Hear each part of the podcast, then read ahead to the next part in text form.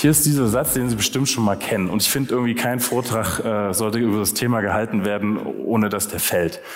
Der freiheitliche, säkularisierte Staat lebt von Voraussetzungen, die er selbst nicht garantieren kann. Das geht noch weiter, das ist unheimlich interessant. Ähm, und ich glaube, ich lese es mal vor. Das geht nämlich so weiter. Das ist das große Wagnis, dass er, also der freiheitliche, säkularisierte Staat, um der Freiheit willen eingegangen ist. Als freiheitlicher Staat kann er einerseits nur bestehen, wenn er sich die Freiheit, die er seinen Bürgern gewährt, von, wenn sich die Freiheit, die er seinen Bürgern gewährt, von innen her aus der moralischen Substanz des Einzelnen und der Homogenität der Gesellschaft reguliert. Andererseits kann er diese inneren Regulierungskräfte nicht von sich aus, das heißt mit den Mitteln des Rechtszwangs und autoritativen Gebots zu garantieren suchen, ohne seine Freiheitlichkeit aufzugeben und auf der säkularisierten Ebene in jenen Totalitätsanspruch zurückfallen, aus dem er in den konfessionellen Bürgerkriegen herausgeführt hat. Alles klar, oder?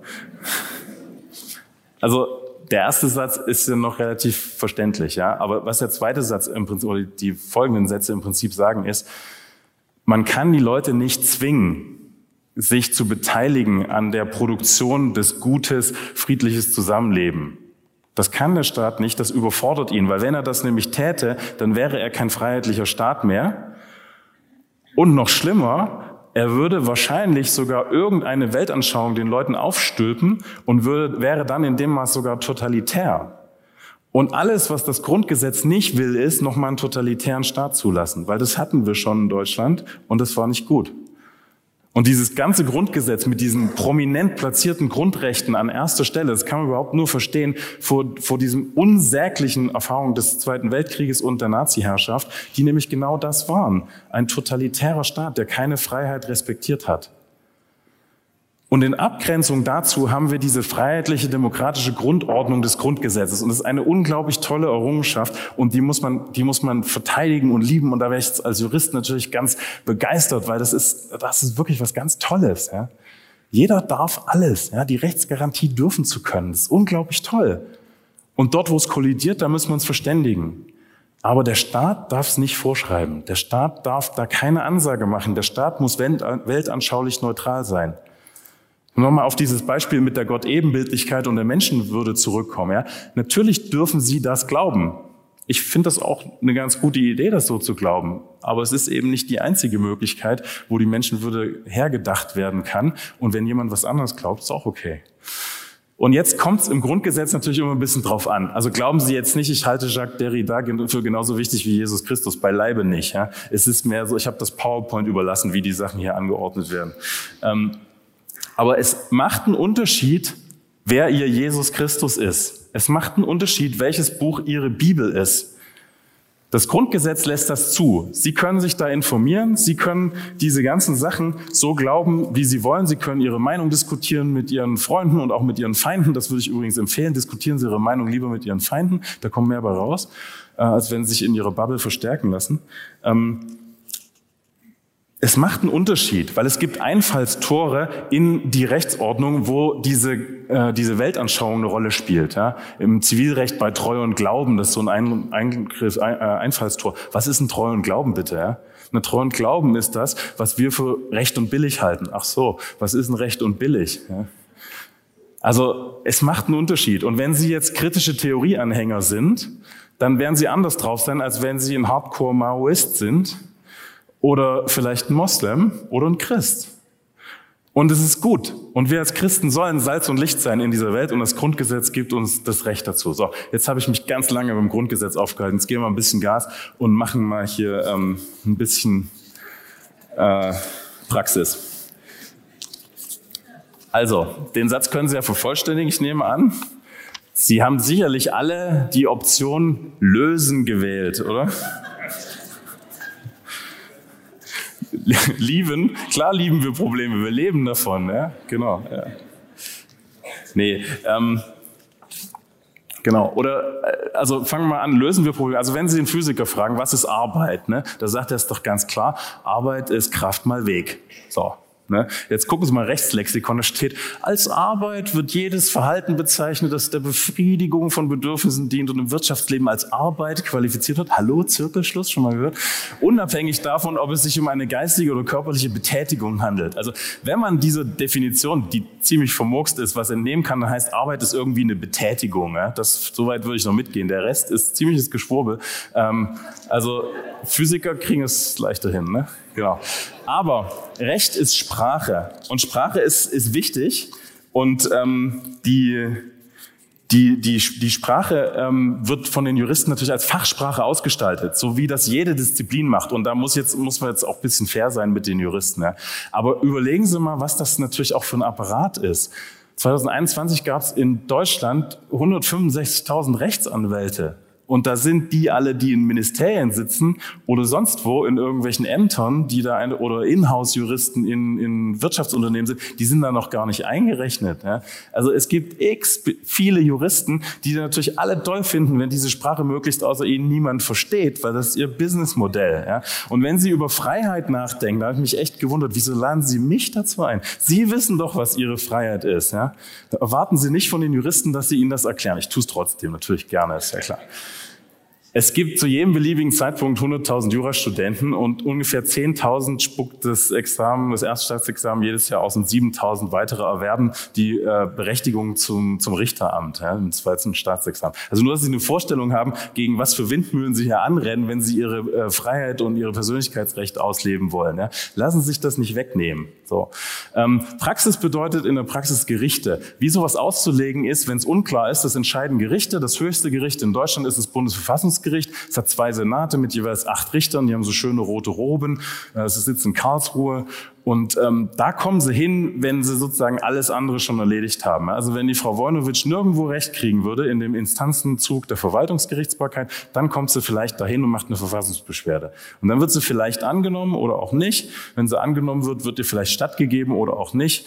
Ähm, werden wir dann sehen. Mal sehen. Da reden wir, da sind sie mit, weiß nicht, sieben bis zwölf Jahre dabei, kann auch schon mal länger dauern. Deswegen ist wichtig, dass es so Organisationen wie unsere gibt. Wir haben dann langen Atem.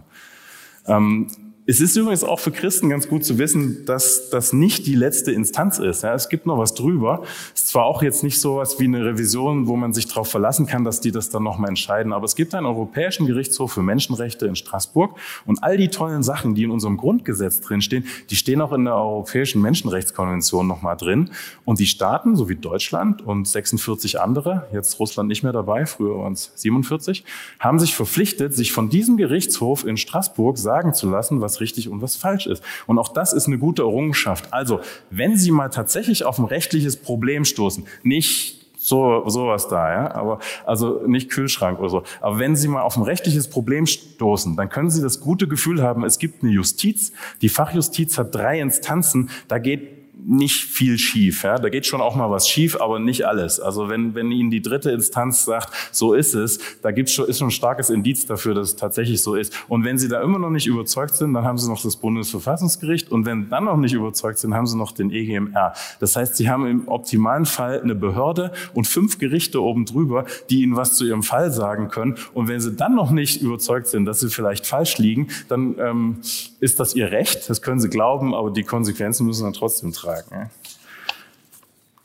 Jetzt nochmal noch zu diesem Fall zurück. Ähm, das, das ähm, Verwaltungsgericht Karlsruhe hat das in erster Instanz entschieden und die haben gesagt, nee, die Auflage ist voll rechtmäßig, weil das greift ja ins allgemeine Persönlichkeitsrecht der äh, ratsuchenden Frauen ein und deswegen dürfte da nicht stehen.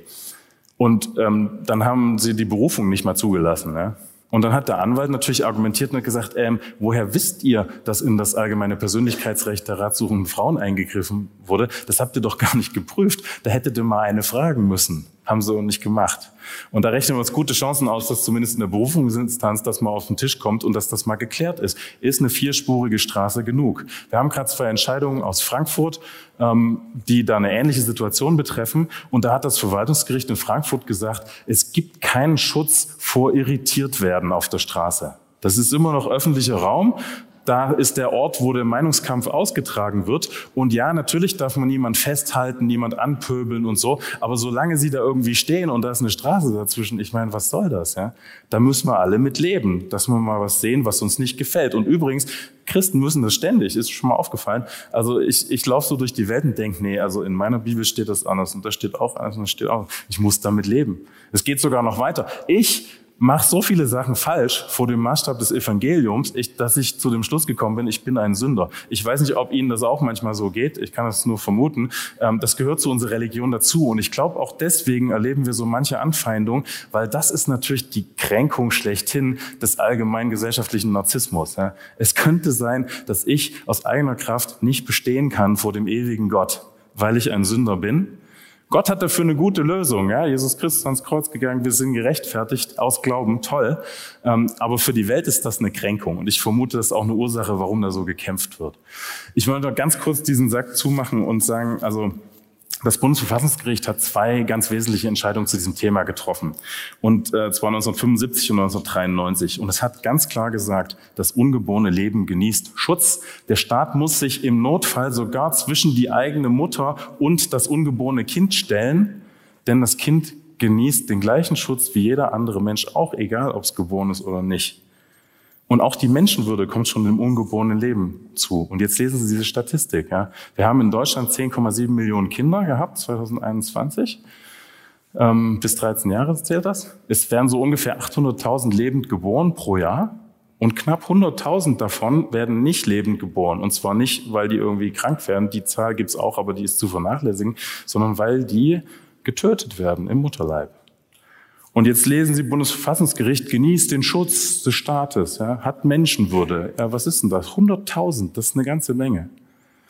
Und nur zum Vergleich, also im ersten Lebensjahr sterben Säuglinge an Krankheiten nur so 2300. Ja, gucken Sie sich mal die Diskrepanz zwischen den Zahlen an. Wir, wir bringen als Gesellschaft tatsächlich Kinder um, weil wir uns einreden, dass das irgendwie äh, die Krone der Emanzipation der Frau sei, wenn sie ihre eigene Leibesfrucht umbringen muss. Warum auch immer. Ja? Also das soll jetzt bitte nicht falsch verstehen. Das ist kein Vorwurf gegen Menschen, die in einem Schwangerschaftskonflikt sind. Ich will damit nur deutlich machen, hier gibt es offensichtlich ein Delta zwischen dem normativen Anspruch und der Realität.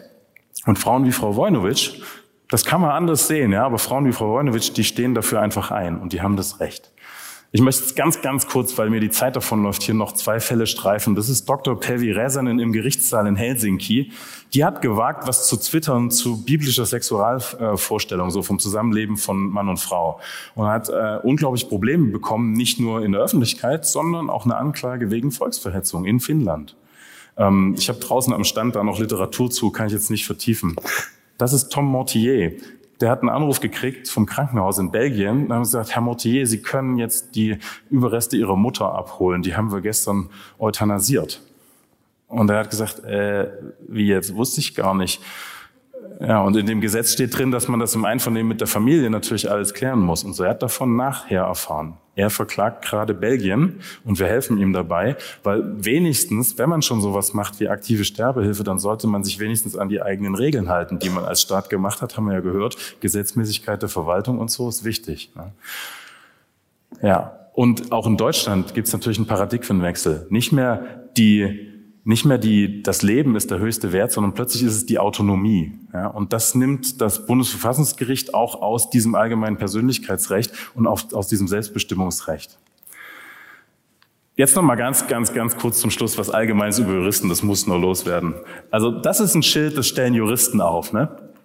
Wintersperre, keine Schneeräumung, keine Sandstreuung, Benutzung auf eigene Gefahr. Ja, was denn sonst? Leben ist immer ein bisschen auf eigene Gefahr, oder? Dafür haben wir doch die ganzen Freiheiten. Das ist doch der Witz.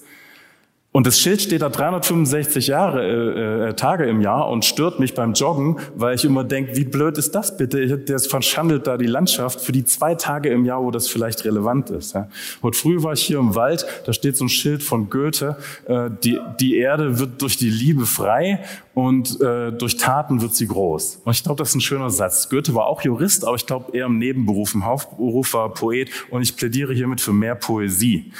Und ähm, für manche Juristen ist das ja auch eine Berufung. Ich glaube, ich habe ein bisschen meine Berufung hier gefunden und kann mich da sehr schön ausleben in meiner Organisation und solche, solche Fälle betreuen. Aber es ist ganz wurscht, was Sie machen, ob Sie Jurist sind oder nicht. Und wenn Sie Jurist sind, tun Sie es bitte zur Ehre Gottes. Ja.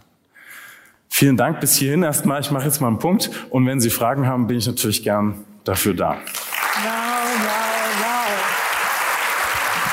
Felix, das war ja ein äh, ganz wilder Ritt hier. Vielen Dank für diesen sehr interessanten und gleichzeitig unterhaltsamen Vortrag. Ich wusste gar nicht, dass Jura so spannend ist. Also das war genau. wirklich toll. Ich habe zum ersten Mal verstanden, wie diese ganzen Zusammenhänge funktionieren. Danke dir. So, in der Zwischenzeit sind schon ein paar Fragen reingekommen. Guckt da auch noch mal rein. Vielleicht wollt ihr noch was hochvoten. Äh, als allererstes muss ich hier das Rätsel auflösen. Da hat nämlich schon jemand gefragt, warum du Pfingstsocken trägst. Stimmt das? Pfingstsocken? Ja. Uh jetzt aus Altersgründen das Bein nicht höre, aber es ist tatsächlich, können nachher mich ansprechen. Ich habe tatsächlich Pfingstsocken. Das habe ich bei meinem Pastor gesehen und ja. dann hat mir einer erzählt, wo die her hat und dann habe ich keine Kosten und Mühen gescheut und habe mir die importiert. Gibt es nur in Amerika und muss über einen kanadischen Importeur gehen, damit man die kriegen kann. Wer ist denn BW? Wer hat das denn gefragt? Ah, eine Dame in der vierten Reihe. Ich würde sagen, Sie haben das Snickers verdient. Sorry. Ja, dann kommen wir mal zu den anderen Fragen. Also auf Platz eins kommt eine Frage, die, glaube ich, so ein bisschen euer Profil als Menschenrechtsorganisation äh, andeutet. Unterstützt ihr auch Muslime, die in ihrer Religionsfreiheit verletzt werden? Oder seid ihr auf christliche Werte fokussiert? Wie ist das mit dem interreligiösen Dialog? Ich, ich wage jetzt mal eine Analogie, also man möge mir verzeihen. Also wenn Sie Tierarzt sind, ne? uns kommt ein todkranker Mensch sehen, würden Sie dem vielleicht auch helfen? Ja, also ja, würden wir auch, aber es ist nicht unser Spezialgebiet. Wir sind eine christliche Menschenrechtsorganisation und wir sind ganz dezidiert dafür da, Christen zu helfen. Ähm, wenn es einen Fall gäbe, wo alle Regionen, Religionen gleich betroffen sind und es käme ein Muslim und wäre der Kläger, könnten wir drüber reden. Ja, wir sind an guten Präzedenzfällen interessiert und in der Tat, viel verbindet uns als Gläubige mit anderen Gläubigen, egal was sie glauben. Aber als Christen haben wir natürlich auch eine sehr dezidierte Vorstellung, was denn der richtige Glauben sei. Und haben wir gerade gehört, Grundgesetz dürfen wir auch haben und wir konzentrieren uns auf Christen. Okay, und ihr seid ja auch recht viele, ne? Also ihr seid, glaube ich, fast 90 Mitarbeiter genau. in ganz... Weltweit, ja. Wir haben sieben Büros in der ganzen Welt, haben einen Hauptsitz in Wien, da sind wir ungefähr 20. Ich bin ja der einzige deutsche Jurist, ja. Einen anderen haben die nicht, stellen Sie sich das mal vor. Dann kam noch die Frage rein, wie leben wir unsere Meinungsfreiheit so, dass wir zugleich die Freiheit der anderen respektieren? Na, das, die Frage beinhaltet eigentlich die Antwort, ne? indem sie die respektieren. Ja? Und und respektieren heißt ja nicht, dass man alles gut finden muss. Ja? Also ich weiß nicht, ob Sie das schon mal erlebt haben. Ich finde, die, die Sternstunden des Dialogs sind eigentlich die, wo man nicht nach den ersten zwei Minuten einer Meinung ist und sich in den Arm fällt und heult und sagt, oh, das ist alles so schön. Ja? Also der größte Erkenntnisgewinn, den haben wir doch in der Auseinandersetzung. Und so ist die Meinungsfreiheit auch gedacht. Wir haben ja, wir, wir, also wir wollen ja auch wirklich schwierige Probleme äh, lösen in dieser Welt. Ja, es ist ja auch nicht einfach. Ich habe hab das jetzt so ein bisschen locker flockig hier in 45 Minuten dargestellt. Das sind schwierige Themen. Und ich darf auch nicht als Einzelner glauben, dass ich das unbedingt alles lösen kann. Kann ich nicht. Aber vielleicht können wir es gemeinsam. Und die Meinung anzuhören von anderen, die vielleicht meiner widerspricht, ist erstmal ein Gewinn, weil auch der andere hat ja die Meinungsfreiheit. Und das zu respektieren ist gut. Ich, ich würde nur davor warnen, dass man sich einlullen lässt und sagt, du musst jetzt mich irgendwie beklatschen dafür, was ich jetzt finde. Nö, muss niemand. Ja? Jeder darf auch bei seiner Meinung bleiben. Man kann sich auch einigen, dass man sich uneins ist. Auch das ist ja ein ziviles Ergebnis. Und, das, und, und das, das ganz Krasse bei der Meinungsfreiheit ist ja gar nicht so sehr die Auseinandersetzung zwischen den Bürgern. Die sind ja auf dem gleichen Level. Auch da gibt es eine gewisse Bedeutsamkeit der Grundrechte. Das hat das Bundesverfassungsgericht festgestellt. Unser Grundgesetz ist nämlich auch eine objektive Werteordnung.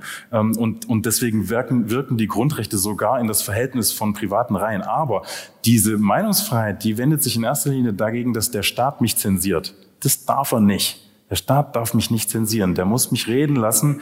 Der muss es zulassen, dass ich mich informiere. Der muss es zulassen, dass dieser Diskurs stattfindet. Warum? Weil wir eine freiheitliche Demokratie sind und weil natürlich politische Willensbildung überhaupt nur dann stattfinden kann, wenn wir alle unsere Meinung sagen können und das natürlich möglichst respektvoll. Ja. Ich bin gestern Abend mit einem guten Freund fast wie ein bisschen aneinander geraten. Da habe ich auch gedacht, meine Herren, ähm, ich mag den viel zu gern, dass wir uns jetzt hier anpöbeln müssen. Und dann haben wir das ganz schnell gelassen und haben den Ursprung Ursprung unseres Disputs geklärt und sind die besten Freunde und das ist toll. Ja? Also ich habe auch so ein bisschen das Gefühl, dass vielleicht so Einzelne oder gerade auch der Fragende von dieser Frage dich vielleicht nochmal ansprechen will, weil da vielleicht auch noch was Konkreteres hintersteckt. Ich weiß es nicht. Wir machen auf jeden Fall weiter mit der nächsten Frage. Und zwar hast du jetzt ganz viel über Schwangerschaftsabbruch gesprochen. Wie gehen wir Christen denn damit um, wenn eine Schwangerschaft mit schwerwiegenden Komplikationen prognostiziert wird? Also wenn es wirklich schwierig ist? Also juristisch ist das relativ einfach, weil die Menschenwürde gilt für alle Menschen, unabhängig davon, welchen Grad an Autonomie die in ihrem Leben verwirklichen können. Und überhaupt, das habe ich jetzt leider nur noch ganz kurz gestreift, ich würde vor der Fetischisierung der Autonomie ein bisschen warnen. Weil gerade als Christen wissen wir, dass wir in der Beziehung zu Christus erst überhaupt lebendig werden können. Ähm, und jemand, der das glaubt, sollte sich hüten zu glauben, dass irgendwie alles aus Kraft unserer eigenen Wassersuppe funktioniert. Ne? Und zurück zur Frage, bloß weil was kompliziert ist, bloß weil ein Leben angefochten ist, weil ein Leben in einem besonderen Maß verletzlich ist, weil das auch viele Schwierigkeiten mitbringt, weil das auch psychisch problematisch ist, auch für die Eltern, auch für das ganze Umfeld, auch für den Menschen selber. Natürlich, ja, das darf man alles nicht wegreden. Aber deswegen bitte jemand töten? Äh, nee, ganz klares Nein juristisch. Ganz klares Nein. Jetzt hast du äh, vorhin so viele schöne Geschichten erzählt und ich glaube, die Leute wollen noch so ein paar Fälle hören. Was war denn dein erfolgreichster Fall? An welchen erinnerst du dich vielleicht besonders gerne? Oder wo gab es vielleicht eine Niederlage? Welchen hättest du gerne gewonnen? Also ich glaube, da hast du mit deinen Geschichten also, unsere Neugier geweckt. Wow, das ist schwierig. Also Erstmal, wir machen das ja nicht für uns. Ja. Die Mission unserer Organisation ist, dem Evangelium die Tür offen zu halten. Wir müssen nicht mit dem Kopf durch jede Wand. Wir müssen auch nicht jedem Streit hinterherlaufen. Wir suchen die Streitigkeiten, wo es tatsächlich mal eine Rechtsfrage ist. Wenn es keine Rechtsfrage ist, bitte keinen Juristen fragen. Ja. Fangen Sie einfach nicht an. Ich kann Ihnen jede Frage zur Rechtsfrage machen, aber das hilft Ihnen nicht weiter. Also lassen Sie das. Ja. Wenn es eine Rechtsfrage ist und wenn die geeignet ist, soll uns der Wahrheit näher zu bringen bei fundamentalen Fragen, dann können wir drüber reden. Und, und ja, also zum Beispiel dieser Päivi Räsänen-Fall in Finnland, wo es um, um, eigentlich um die Meinungsfreiheit in Europa letztlich geht. Ja? Also da geht es um die Frage, ähm, muss ich eine bestimmte Weltanschauung ähm, tolerieren, akzeptieren? Muss ich zulassen, dass der Staat sich auf eine Seite stellt, wenn weltanschaulich? Oder gibt es eine staatliche Neutralitätspflicht und ich darf sagen, wie mir der Schnabel gewachsen ist? Die Frau Räsenen hat noch nicht mal jemand beleidigt. Die hat einfach nur gesagt, ich bin Christin, in meiner Bibel steht das so, ich glaube das. Ja, und sie hat auch ihre lutherische Kirche gefragt, ob sie unbedingt der Hauptsponsor der Pride Parade sein muss. Und das war so ein Wortspiel, weil Stolz ähm, ist ja auch eine Todsünde sozusagen in einem gewissen theologischen Verständnis. Ähm, und, und ob man jetzt unbedingt Stolz fördern muss, schon als Kirche an sich schon fragwürdig. Und ob es dann noch eine der biblischen Sexualmoral diametral entgegengesetzte Lebenshaltung sein muss, die man da fördern muss, ist nochmal eine ganz andere Frage. Also, und sie hat eine Frage gestellt. Und diese Frage steht jetzt am Pranger und da würde ich sagen, das ist ein sehr wichtiger Fall. Den unterstützen wir massiv. Die sind in erster Instanz gerade freigesprochen worden, aber der Schaden ist natürlich angerichtet. Die Staatsanwaltschaft hat sich da über theologische Fragen ähm, verbreitet im Gerichtssaal, hat den Bischof im Kreuzverhör gefragt, ja, wie ist jetzt der Zusammenhang zwischen Alten und Neuen Testament und so Geschichten? Und ich sage, das sind Fragen, die gehören nicht vor ein staatliches Strafgericht. Die haben da nichts verloren. Ja? Vor dem Recht ist jeder Mensch gleich, vor dem Strafrichter erst recht. Ähm, und sowas hat da nichts zu suchen. Das ist ein ganz wichtiger Fall. Noch ein Wort, was mir echt Bauchschmerzen macht. Ich hatte drei Fälle gegen Russland, wo ich russische Mandanten vertreten habe vor dem Europäischen Gerichtshof für Menschenrechte. Da ging es um kleine Kirchen, Baptisten, die gegängelt werden, sei manchmal von der Verwaltung, manchmal von, von anderen äh, Großkirchen. Und ähm, nachdem Russland jetzt da ausgeschieden ist, äh, ist zwar so ein Übergangsmechanismus, die sind eigentlich jetzt noch haftbar nach der Europäischen Menschenrechtskonvention, aber es wird sie, glaube ich, nicht mehr interessieren. Und das ist echt eine Niederlage, weil ich den Leuten jetzt natürlich keinen Rechtsschutz mehr, äh, nicht mehr zu Rechtsschutz verhelfen kann. Das trifft mich hart. Und gerade auch der finnische Fall, ich habe gesehen, da gab es eine Schlagzeile, die Bibel auf der Anklagebank. Genau. Damit äh, weckt ihr natürlich auch viel mediales Interesse. Das ist wahrscheinlich aber auch so ein Nebeneffekt oder beabsichtigt ihr das auch? Also das sind zwei verschiedene Sachen. Ob man einen Fall rechtlich bearbeitet, das tut man wahrscheinlich am besten ohne viel Aufmerksamkeit. Wenn der Fall aber so gelagert ist, dass die Rechtsfrage relativ einfach ist und es hier nur einen Paradigmenwechsel im staatlichen, in, in der staatlichen Auslegung des Rechts gibt, dann gehört Trommeln auch zum Geschäft. Und wir wollen darauf aufmerksam machen und wir wollen dafür sensibilisieren, dass diese Sachen stattfinden. Und wir finden es ganz wichtig, dass da alle auch hingucken, weil letztlich sind das Kommunikationsprozesse. Und das ist jetzt einer, der rechtlich vermittelt wird, der wird zugespitzt, weil anders scheint es niemand zu interessieren. Und jetzt haben wir die Chance, diese Weltsicht tatsächlich mal einer größeren Öffentlichkeit zugänglich zu machen. Und dann wird in der Demokratie natürlich eine Mehrheit entscheiden, wie das funktioniert. Im Gericht wird hoffentlich das Gericht nach Recht und Gesetz entscheiden. Also drüber reden und vor allen Dingen Aufmerksamkeit und äh, ja, der Kampf für das Recht von Christen, Christinnen auf der ganzen Welt. Das ist eure Vision. Vielen Dank, dass du uns da so viele Einblicke gegeben hast durch deinen Vortrag. Und ich denke, du stehst auch für noch weitere Rückfragen, die wir jetzt nicht alle beantworten konnten, zur Verfügung. Und herzlichen Dank, Dr. Felix Böllmann. Sehr gerne. Danke.